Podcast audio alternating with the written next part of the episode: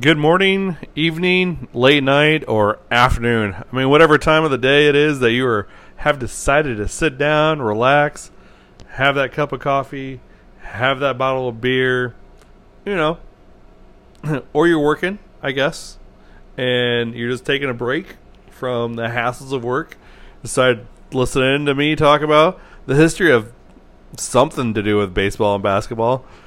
The two most opposite sports, but the best, as each of them need to be played like a giant chessboard with a lot of moving part, well, a lot of mo- moving parts going on. So today I'm going to tell you why three first basemen should be in the Hall of Fame, and I'm going to give you the history of arguably the greatest basketball franchise of all time. I mean, it all depends on your perspective. If you're a fan of the purple and gold, you're obviously not going to like my choice. Uh, but before we get into the topics of the day, uh, let's go ahead and let's do a little Did You Know? I started this, you know, I started doing Did You Knows on my opening on my early podcast, and then for some reason, unbeknownst to me, I decided that I just stopped doing them, I guess. So I'm going to slowly bring it back because I really like doing Did You Knows. Um, and is going to really co- coincide with the day of the week um, coming up. For instance, this week's Did You Know? Uh, we're taking you, we are taking you in the Wayback Machine to June 14th, 1998. Picture yourself at the Delta Center in Salt Lake City, Utah. It's game six of the NBA Finals, and who is out there on the court but none other than Michael Jordan? Okay. This is his last game. At the time we knew, we thought it was going to be his last game ever. And what does he do? He drops 45 points out of the 87 the Bulls scored that night.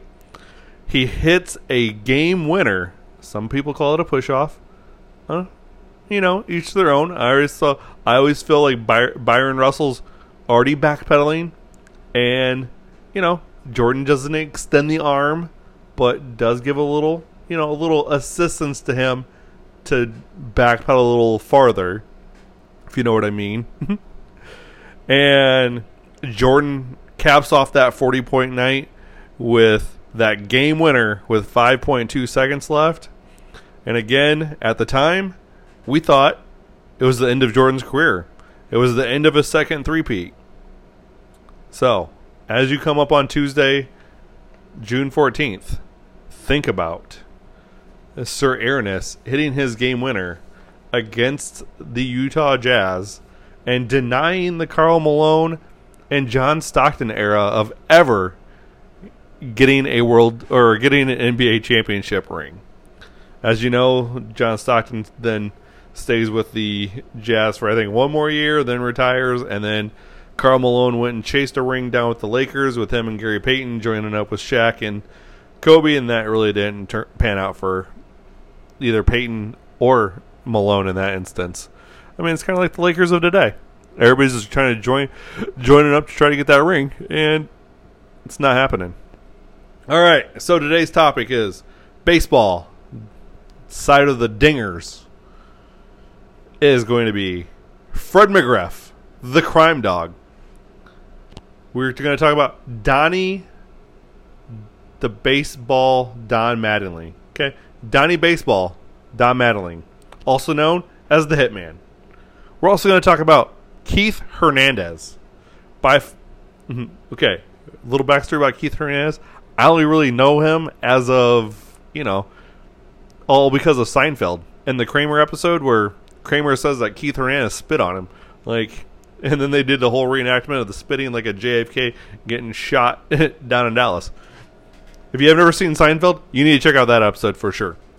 It's probably one of the funniest episodes besides the parking garage one of Seinfeld. So, Fred McGriff, the crime dog, one of the most popular first basemen during the 90s, and I really think it's just because of the nickname Chris Berman gave him. Uh, but he was a complete a complete player. He hit for average, he hit dingers, and you know, on this show we hit dingers. We just hit 493 of them which ties him with Lou Gehrig um, for home on the home run list. Okay, so the crime dog plays. He first of all was drafted by the Yankees. Okay, then he gets traded because obviously at first base you got Donnie Baseball there. It's the guy we're going to talk about next or coming up as well. So he goes to Toronto where he starts hitting bombs like no other. Okay, now McGriff is probably arguably the best first baseman in the '90s as well. Um, on the American League side, he couldn't win. He got blocked by Gold Gloves because of Don Mattingly. Again, we're going to talk. See, all three of these guys, they actually intertwine with one another as well. So you have Donnie Baseball blocking Fred McGriff with the Yankees. Okay, then you got Donnie Baseball blocking Fred McGriff from getting a Gold Glove in the American League. So then Toronto trades McGriff as part of a package deal to San Diego for Joe Carter and Roberto Alomar. Those two obviously come back to Toronto, help Toronto win the World Series in 92 and 93. Okay? So, you have so you have Toronto um so you have Fred McGriff now going to play in San Diego. He's with San Diego for a couple years, then gets traded to Atlanta, and again during this time, he's not able to win Gold Gloves because for the NL because now Keith Hernandez is winning the Gold Gloves over in the NL, and then you got Jeff Bagwell as well winning a couple, um, you know, and Mark Grace won a couple Gold Gloves in the '90s.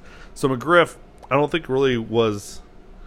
He, he go watch, go find YouTube clips of. I'm sure there's some out there, but you need to go find some YouTube clips of Fred McGriff because, like I said, if it wasn't much for um, Hernandez or Bagwell on the defense side. Plus, for some reason, the media just lo- really loved Jeff Bagwell, and I have no idea why. I still to this day don't understand it as a kid growing up. And again, Keith Hernandez was pretty much out of the league by the time I started really comprehending baseball. So again, it wasn't until I started researching this until I found out how good Keith Hernandez actually was. So here you have Fred McGriff, okay? And again, I dislike I I wouldn't say I hate Bagwell. I just really dislike Jeff Bagwell. And him and the little bees with the Astros, him and Biggio and Ken Caminiti, like they just really irritate me. And then they had the stupid jerseys as well. Like the '90s jerseys for the Astros were ugly. I mean, the and probably because they played in the NL Central as a Cubs fan, I just really hated the Astros and still do the two to this day. Now, also, you look at Bagwell as well, and all of a sudden he went from a skinny player to a big guy. Okay, him and Ken Caminiti were like best friends. Ken Caminiti admitted to taking steroids. Now, I'm not saying Jeff Bagwell took roids. I'm just saying, if your best friend's doing it and he got all jacked up, and now you got all jacked up, and it was the late 90s, and then all of a sudden that's when you decide to hit 40, 50 home runs. I'm not saying you were juiced, and I'm not saying the ball was juiced, but someone was juicing. Okay? And again, it's all speculation. I have no knowledge of it. I'm not like like that dude, but it just, you know, just doesn't add up to me, is all. If it quacks like a duck, it's a duck. Just saying. So, and if you go back to my one of my earliest episodes, for all of you that are just now listening to this as of today, um, it's called steroids or drugs and sports, episode uh, four, five, previously, back in February go ahead and take a look for that because that was a good one. Now, for anybody that has already listened to it and anybody that's going to listen to it, I say the same thing in there as I'm going to say here, and that is just because you take steroids, it doesn't help you hit a curveball or have the hand eye coordination to hit a fastball. It does help you recover, so that way you're not as tired for the next game. And in a 162 game season, in the hot summer sun, most nights or most days, or the hot summer nights as well could happen. July, August, the dog days of summer. You know, that's when you got. That's when you start having. I don't know, a little tiredness, get that extra perking up. You know, Roger Clemens called it B12 shots. Just saying. He's got a giant head too. so, still does. Just saw him on the broadcast last weekend uh, between the Tigers and the Yankees. Yeah, still a huge head. Just saying. And he's like 60 some years old. Anyways, so again, it only gets you big muscles. Um, and it may, it may. I and no, I don't think there's been any studies on it, but it may may let you hit the ball, you know, 10 to 50 feet farther. Instead of warning track pop, it's only going there. And like I said, Bagwell, 90s, early aughts, early 2000s, it was reported 75 to 80% of the league was juicing. So just saying he was probably juicing as well. Fred McGriff, no. Dude was a beanpole in 87, was a be- pretty much a beanpole in 20, 2003. So, but again, go check that out. Um, again, Bagwell, we're going to get into this why he should not, why I don't think he is. I I understand him being in the Hall of Fame, but McGriff should be there as well, and we're going to get into that right now. So, Fred McGriff um, was on was on at the max number of years. Uh, he retired in 2004, got put on the ballot in 2009, came off the ballot in 2019. So now it's up to the Veterans Committee of the modern era to put him in the Hall of Fame. So, if any of you vote, any of you Veterans Committee members out there, the 13 of you are listening to this podcast, here's the reason why Fred McGriff should be in the Hall of Fame. Okay? So, and first off, his last year of eligibility, he got 39.8% of the vote, which you need 75 to get in the Hall of Fame. And here's the guy that got in the first year this year. A guy that played first base and DH. And he got moved to DH because he couldn't play defense on first base. So they moved him to DH. Because God knows I ain't starting starting Jason Varitek at first base for anybody except for this guy. David Ortiz, elected this year, first year on the ballot. Okay. And again, a guy that may or may not have used steroids after testing was established. Just saying it was reported in some reports, the Mitchell report being one of them, that David Ortiz might have been that guy. Okay. A guy, and again, he couldn't play defense. He was liability at first base. So he was moved to DH. Now, Ortiz's career, he had 2,472 hits. Okay? Yeah, he hit uh, 541 home runs. You're a DH. You're supposed to do that, right? Okay? He had a batting average of 286. He had an on base percentage of 380. Slugging was 552. And he had a war of a 52.7. Fred McGriff had 20 had 2490 hits, 17 more hits than Ortiz. 493 home runs. Okay. So, I was raised to believe that if you hit 500 home runs, you're in the Hall of Fame. That's what I was raised to believe. Okay? That's that's what I was instilled in me as a kid. You hit 500 home runs, you're in the Hall of Fame. To me, that's the most ridiculous thing ever. Okay? To me, that's the most ridiculous thing ever. Why do you have to hit 500 home runs to be in the Hall of Fame? Not everybody hits 500 home runs to be in the Hall of Fame. You're just guaranteed to be in the Hall of Fame if you hit 500 home runs, right? Right. I guess that's how that works. And for a first baseman, why does the first base have to be the power position in quotation marks? Like, can't we just judge a player on his entire, you know, game to begin with? Passes the eye test. All right. So back to McGriff's stats. McGriff, 2,490 hits. As I said, 493 home runs, a 284 batting average, a 377 on base percentage, a 529 slugging percentage, and a WAR of a 52.6. He was a three-time Silver Slugger Award and a five-time All-Star. Uh, yep, Hall of Famer in my book. If you're putting David Ortiz in there, put Fred McGriff in there. Willie Stargell, another first baseman that's in the Hall of Fame. He has a WAR of a 57.5. Okay, so he's got a slightly better WAR. However, WAR takes into effect um, awards that you have won as well. McGriff never won an MVP award. Willie Stargell did, so that would be the difference here.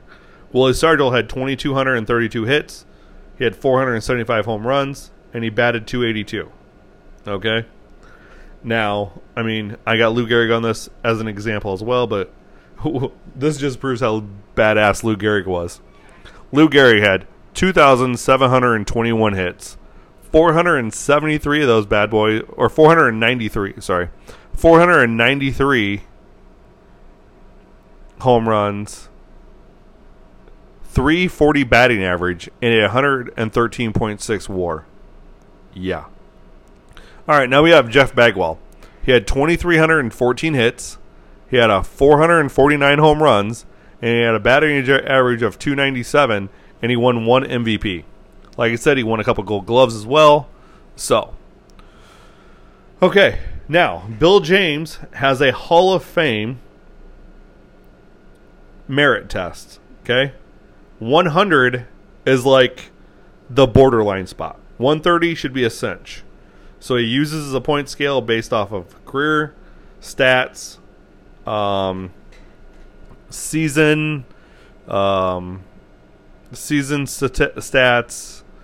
Um, he the awards they that players won, postseason stats, um, post postseason uh, performances by the team. You know, by the team and then positional bonus as well. So obviously he's given points to got to like first baseman and catchers and power hitting people obviously, but again.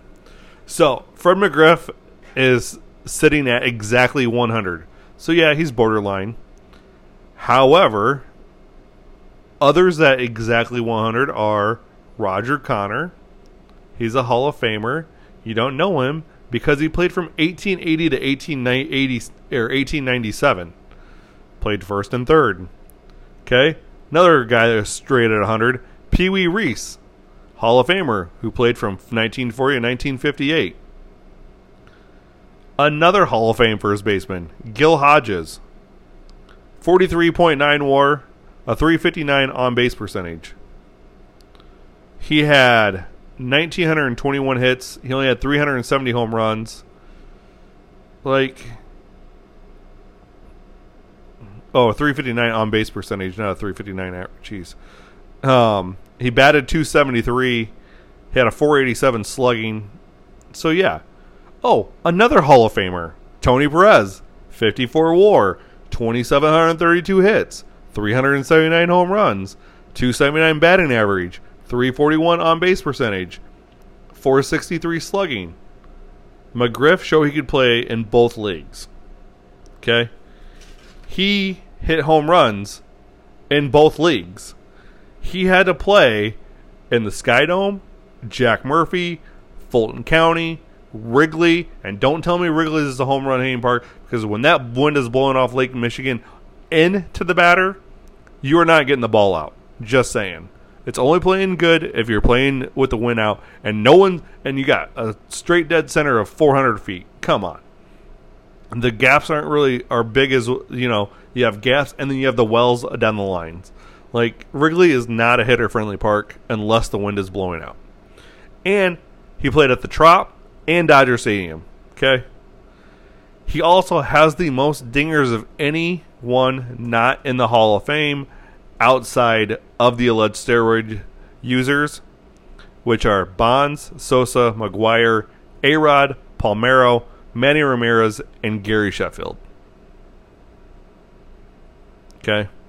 Most of them should be in the Hall of Fame as well, but I think there should be a separate wing for that as well. Okay.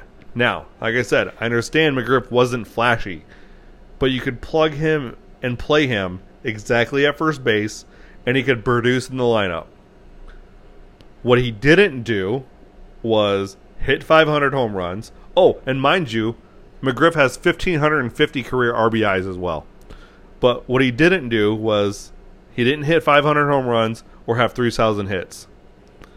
I think first base, like I said, being considering a power a power position is ridiculous. How about the look of the player on the whole, you know, and compare them to the players other players that play the position of the of that time. Like to me Hall of Fame should be the best players of that era, which you know, we have way too many we have way too many people in this Hall of Fame from the so-called golden era. Okay? Of baseball. Like we just have way too many of that. 1920 to 1960. Let's keep it real for a second. That can't be the golden era of baseball from the 20 to 60s.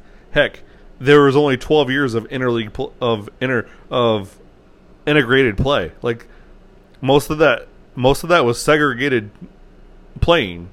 How are we going to call that the golden era of baseball? Like it's ridiculous. Oh my gosh. So, this brings me to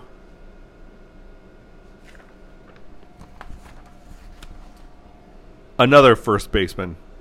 Okay? And as always, another first baseman by the name of Keith Hernandez. Okay?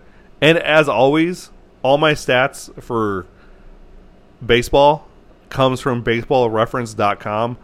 It's a wonderful web website, and I really should look into getting some type of sponsorship or association with them for as many shoutouts as I give them on my podcast, on Twitter, everywhere I use their stats, I make sure to reference back who I'm getting it from because without that website, I couldn't bring half half the stats I bring you guys. Same with basketballreference.com. It's all tied in together. Football as well, like it's all tied in together and it's just that the group of folks that take care of that, take care of those websites is just amazing. Now, we have Mr. Keith Hernandez, a guy that won an MVP. He was a five time All Star. He won two World Series. Oh, and don't forget, Fred McGriff won a World Series in 1995, by the way. Just an FYI. Hernandez, 11 time Gold Glove winner for two different teams, and the most for a first baseman all time. He was a two time Silver Slugger and he has a batting title. He has a 60.3 war. He compiled 2,182 hits. He only hit 162 dingers, but he had a 296 batting average. He drove in a 1,070 run. Drove in a 1,071. He had 98 stolen bases. For every walk he took, he might have struck out, but it was a basically a one to one ratio. He had a 384 on base percentage, a 436 slugging percentage, percentage as well. He was the best defensive player, or best defense. He is the best defensive first baseman that isn't in the Hall of Fame. and for what reason? He didn't hit enough dingers. Because apparently you don't get credit for playing good defense. Or because he admitted doing drugs in the 80s when most of that 86 Mets team was doing coke like it was candy for crying out loud. Yeah, it was nose candy. That's what it was. for all those guys. Or is it not or is he not in because oh no, he voices his opinion and didn't like the media. Like he thought the media was a joke. And they always tried to give him a bad rap. He's in the Mets Hall of Fame and the Cardinals Hall of Fame, and his number's been retired by both organizations that he's played for. We have a baseball Hall of Fame, like I said, that is oversaturated with players from the golden era and players before 1920. We really need to look into getting more up to date players in the Hall of Fame. We need to weed out some of the players that were voted in because, I don't know, they were buddies with somebody, and everybody wanted to make a, legacy of at all. Shoeless Joe Jackson should be in the Hall of Fame at somehow, some way. It has not been proven that he even was part of the betting ring of the 1919 Black Sox. And if you don't know who the 1919 Black Sox are, I will be doing an episode at some point on them. And gambling and and gambling and baseball because you got to throw Pete Rose in there too, all-time hits leader, not in the Hall of Fame. So here we have all-time hits leader, all-time home run leader, and a seven-time Cy Young Award winner, not in the Hall of Fame because of what reason? Like Re- Rose didn't gamble on sports as a as a player. It was as a coach and a manager, and it wasn't against the Reds. He bet for the Reds, and then and if you go by his story, he should have been admitted a year later, anyways. But the commissioner passed away, and then Bud Selig was like, "Nope, we ain't doing that." And then you have the guys that did the steroids, and it's like, yeah, you did them, but the but like I said, seventy five to eighty percent of the guys were doing it back then. So why not just make a separate wing for that? so this also brings me to the final th- first baseman we have on today's agenda. The hitman, Donnie Baseball.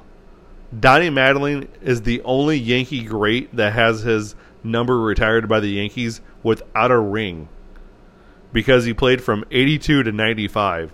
When the Yankees were managed by Billy Martin,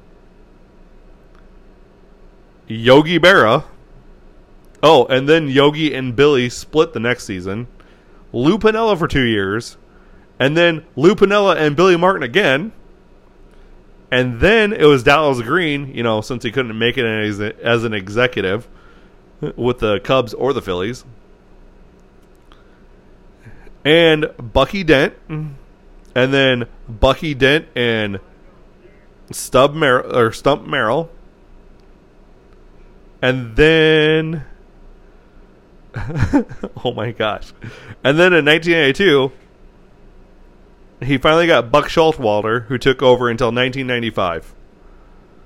Okay. So then Donnie retired, and in 1996, the Yankees won a World Series with Joe Torre as the manager in his first season. I mean, Donnie didn't make the playoffs, so that was a plus. One time, but that was in 1995, and that was against the uh, Seattle Mariners that had Ken Griffey Jr. and Vince Coleman and Jay Buhner and Edgar Martinez and Tino Martinez and Randy Johnson and Norm Charlton and yeah, team was stacked. And that was the epic ALDS series as well, where it went in five games.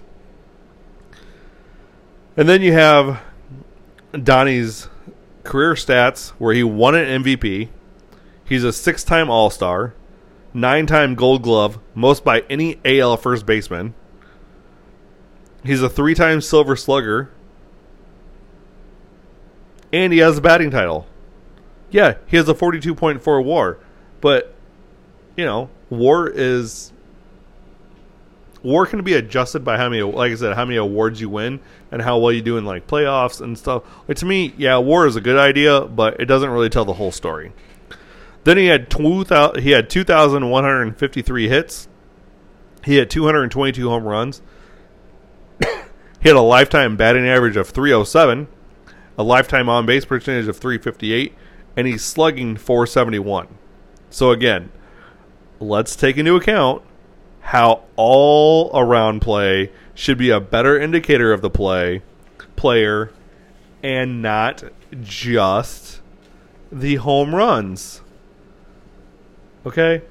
Just because these guys didn't play in non power hitting positions like shortstop or second base that's going to take away their for what they did in defense and what they did um on offense like give me a break people. So these three definitely need to be considered for consideration for the veterans committee.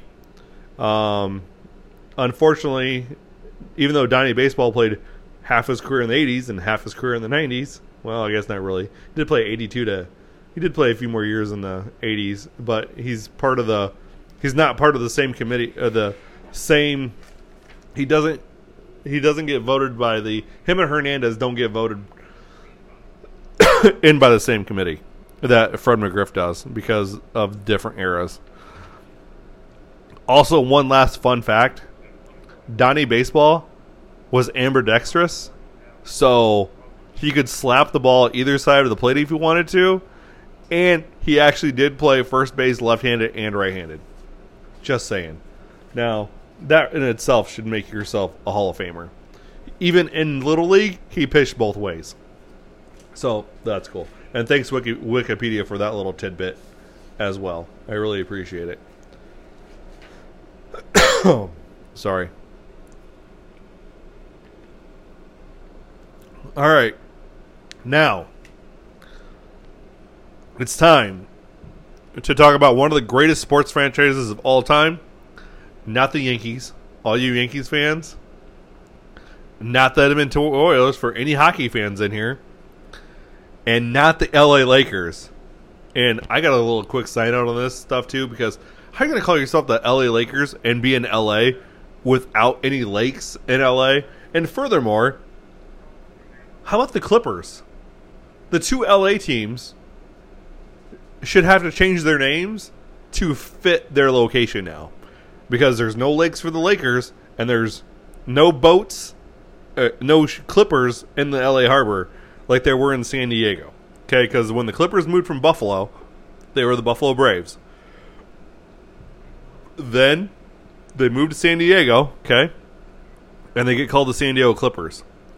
And then you're and then you're to move to L.A. and still call yourself the Clippers, but then you're to lose the actual like Clipper logo. Like bring the Clipper, bring the Clipper logo back that you had when you were in San Diego with the light blue jerseys because that was that was pretty awesome. All right, I'm off my tangent now because you know squirrel. so the franchise I'm talking about today, right now, is the Boston Celtics. They're in the play. They're in the NBA Finals right now against the Golden State Warriors. Um, as of you know, as of recording this, it's tied two two. By the time you guys listen to this, it could be three two, Golden State or three two Boston because Game Five is coming up, folks. Or it could be Game Six. You know, one or the other. Or it could be even Game Seven by the time you get this because you could be a week late. Who knows? So the Celtics have to be considered, have to be, have to be. Jeez, can't even talk right now. So excited about the Celtics right now. All right, they have a, had a, long standing of superior play, coaching, organiz, organizational continuity, even when they have changed owners. I know all you Celtics fans out there with the history that I know 79 and 80 was not that much continuity because um, the owner at the time and Red Auerbach were button heads, but the Boston faithful had Red Hours uh, Red Auerbach's back, and the owner ended up selling the team. You still got Larry Bird. You still ended up with Robert Parish and Kevin McHale because you stole stole them from Golden State. But you know, it's t- another time. Okay. So they have changed owners and moved buildings. You know, but I have also heard the new, you know, TD Garden isn't as intimidating as the old Boston Garden, but it still gets loud. Just listen to the finals right now. You know, and the only thing is, there's a lot less fanatics that get close to the f- floor anymore rather than before. You know, have the drunks; they're pretty much up in the upper sections, so it's a lot less Bostony, I guess. Um, but you got to look at the Celt- but you got to look at it from this standpoint. The Celtics dominated basketball in the 50s, 60s, 70s, 80s. They didn't really do much in the 90s. Um, during that time in the 90s, they had instability at the head coaching position, instability in the front office. They couldn't. They had problems drafting players, you know, and then they finally just hit a draft pick with Paul Pierce and built around him, and then finally paired him up with KG and Ray Allen to get a modern day big three of what McHale, Bird, and Parish were, except that was a front court, and these guys are like a center, a shooting guard, and a small forward. So just changed it up a little bit. Oh, and then with that big three, they won one championship in 08, made the finals in 2010. They were actually on the way to win Game Six until Kendrick Perkins blew out his ACL in game in that game uh, in the third quarter, which changed the series around because then Paul Gasol and Kobe Bryant were able to dominate, and then they end up going on to win Game Seven as it was in LA, and that. So during the '90s, like I said, they had uh, had that bad period, but uh, they had Pitino, the head coach, Mel Cardin, ML Cardin, and Mel Car, jeez, ML. Nobody was really doing. Um, the one thing Pitino I really think he's infamous for, he, go, he goes, and I'm paraphrasing this because he was upset that everybody was still living in the past. And he's like, Larry Bird isn't walking through that door in his thick Boston accent and a Massachusetts accent. Kevin McHale isn't come through that door. Robert Parish isn't coming through that door. And if they are, they're gonna be old and gray because he was just all pissed off that the media was like, "Hey, why aren't you winning? Why aren't you doing better?" And Rick Pitino was just over his head in the NBA. He was over his head when he coached the Knicks. He was over his head with the Celtics because he doesn't understand the dynamic of the NBA, how it's player driven and not coach driven. So then Jim O'Brien took over, righted the ship a little bit, you know. So then that got us, like I said, that was the that was basically the Paul Pierce era. Um, and then before Paul Pierce, you had Dino Radja, you had Rick Fox was on the team, Dee Brown was winning a slam dunk contest. Uh, but also in the early '90s, you had the Celtics felt tragedy on the court again. Um, beloved player Reggie Lewis passed away. Um, he had a heart condition and he got cleared to play, and then he ended up having a heart attack while he was in the gym getting ready to uh, to get prepared to go play in the playoffs. Um, he had a heart attack on the court and passed away. So that was just seven years after the Celtics had drafted Len Bias, and the you know we lost another great potential player because when the Celtics drafted Len Bias, he went out and over had a OD, went out and overdosed. So again, players players' lives cut short, people's lives cut short. Not a good thing, and it's just harder when I mean, you don't know them personally, but you watch them play, and that's the only instance you get. You get that little glimpse, but at the same time, you still feel sorrow for when they pass. So, um, you've had legendary NBA players for the Celtics. They include Bird, McHale, Parish, obviously. You had Russell and Cousy, K.C. Jones, Paul Silas, and countless other others. You have one of the best calls. It happens to be from the Celtics when Havlicek steals the ball. Um, and then you had everybody that wanted to come play with the Celtics at one point in their career as well. Pete Maravich played on the Celtics for a bit. Uh, granted, it was towards the end of his career. Uh, another guy that, passed away young. I'll do an episode about Pete Maravich at some point as well, uh, because he was a really great shooter. He was, if you talk about shooting, you talk about Larry Bird, and if you really, Pete Maravich should be in that great shooter category as well. I mean, he averaged 44 at LSU for crying out loud. Uh, Bill Walton played with the Celtics and won a sixth man award. Uh, and Shaquille, Shaquille O'Neal wore the green and white at some point as well. So I loved growing up in a Celtics family. So again, we're bringing up the Celtics as grandpa, uncle, Celtics fans. And I could get them going with one word Jordan's the best. Or I guess three words Jordan's the best. And then they'd go on a tangent about Larry Legend and one of the rants that they would ever that I liked when they go to, went off about Larry Legend was a he's a he's the kid from French Lick, Indiana, and that decided to go play basketball after he left the big school of Indiana and Bobby Knight to go play at Indiana State, and he took them to the title game against the big bad Michigan State and a kid by the name of Magic Johnson. Okay, so and that game basically reborn basketball for the NBA. Brought it alive. You had Larry versus Magic, Magic versus Larry, LA versus Boston. It was all the rave in the 80s. Larry won three titles. Two of them were against the Rockets. One of them was against Magic. Magic won five titles, two of them against Bird and the Celtics, and he lost once as well.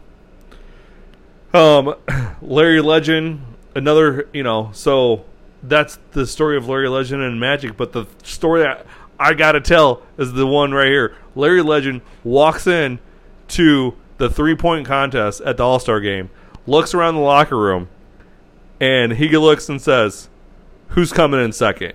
That's how confident he went. He went out, won back to back three point championships, three point shooting contest championships.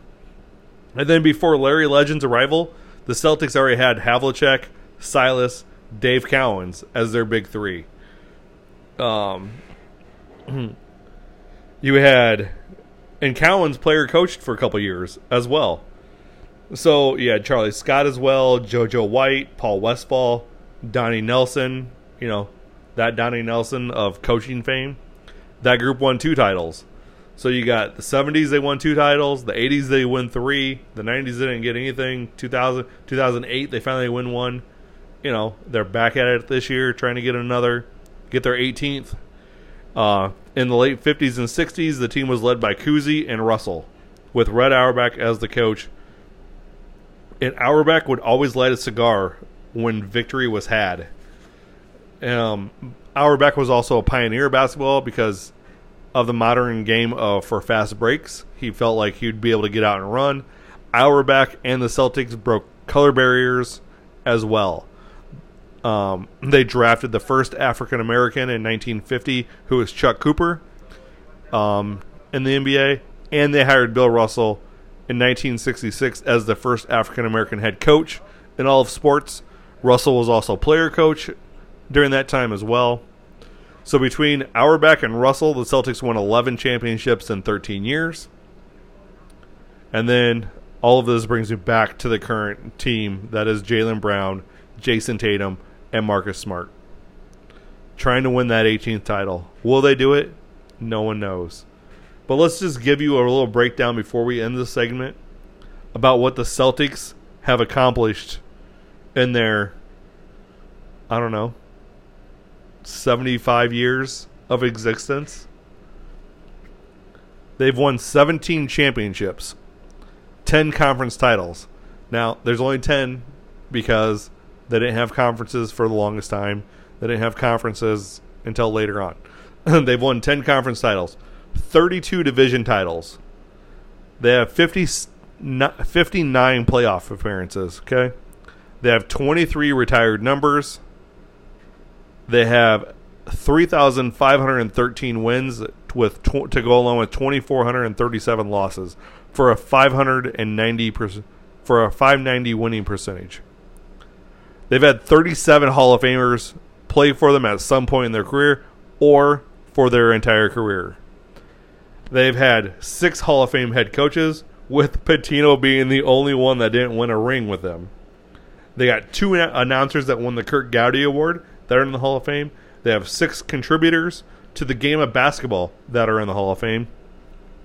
They have four different MVP winners. That's not include. That's just four different ones. That a couple of them won multiple. They have a conference finals MVP thanks to Jayson Tatum. They got five different finals MVP. They've got two defensive player of the year, three rookie of the years. They've gotten two sixth man awards. They have three coach of the years. They have had 10 different players that made either the that made the first team all NBA. They've got 15 different that have made second team all NBA, four that have made the third all NBA team. They've had nine different all rookie first team members, 10 different all rookie second team members, 10 different NBA first team all D, 11 NBA second team all defensive. They've got 29 different All Stars. They've had seven All Star game head coaches. They got seven All Star MVPs, and they got two Slam Dunk championships. Tell me how that is not just an impeccable res- resume for a franchise that we should not be paying homage to and be grateful of that there's a, actually a well-run organization in in basketball because the Lakers are the Lake Show, and I've got another four-letter word on that that that starts with an S and ends in hit. Just saying, show. Okay. So that brings us to the end of this episode. And as always, a big thank you to everyone for stopping stopping in. If you are first time here, I'm glad you made it to to the end. Now I need you to hit that follow button. I need you to, or subscribe, whichever platform you're on. Always hit the bell so that way you'd be notified of the next episode when they get when it gets dropped. Again, I'm trying to drop them every Sunday. And if you're a returning listener, always appreciate you always retur- appreciate the new ones and always rep- appreciate the returners, the always listeners, because you guys just make this engine go. Okay, and if you ha- and if you're a returning listener and you haven't hit that follow button, what are you doing with your life? Ask yourself why. Why do? How do you not f- just hit the hit the follow button? Oh, and if it would also re- be really helpful, guys, if you downloaded the episodes too, wherever you're listening at, because that really helps for the numbers as well. Um, try to get try to get this. Uh, if we get enough downloads, maybe we can push this thing to like the front page of stuff. That'd be pretty sweet. So, everyone, make sure you have that bell rung, okay? So you can be notified.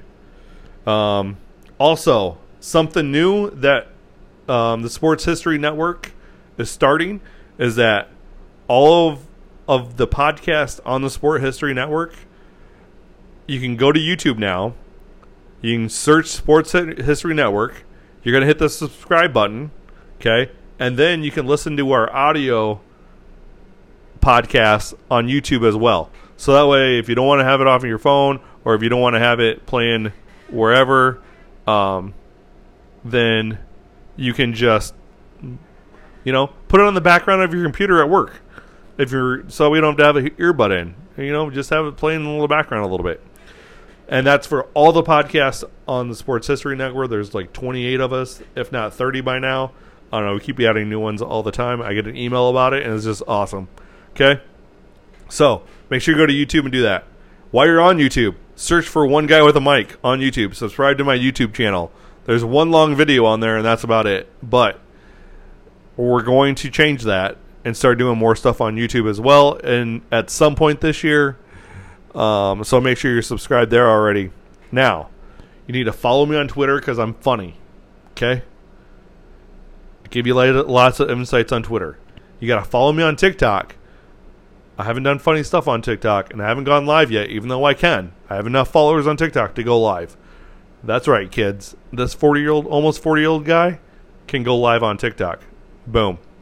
Follow me on Instagram. I don't I have like five pictures on Instagram, but just follow me on Instagram, please. I follow back, okay? You can find a Facebook page for one guy with a mic now. So go find one guy with a mic on Facebook. And you can go to Twitch as well. Like I haven't streamed yet because again, busy, work, stuff like that, but slowly making the progress to make more of this content for you folks. Because A, I love enjoy I love making content and B, y'all need to like y'all just need to follow me more. Okay. All of that is one guy with a mic. Okay. Well, except for Twitch, that's one guy with a mic. Sportscast. It's now past my 30 days, so I can change that to just one guy with a mic, because that's what's going to be way simpler. So, huh, that was a lot. That was a lot for the last three minutes of this podcast. Holy crap! So, if you need to, play it back make sure you get all that written down so that way you can go find that now because that's going to be your job for the next week or whenever you listen to this you're going to find that okay all right as always take care tell someone you love them have a great day great night you know, just get out and enjoy the summer air. Crying out loud. Okay. Or I guess if you're in Australia, it's winter, right? Mhm. Shout out to Major Mangoes down in Australia. Love you, bro. my my boy Sal loves you. So, all right. Y'all have a great day. I'm out. Bye.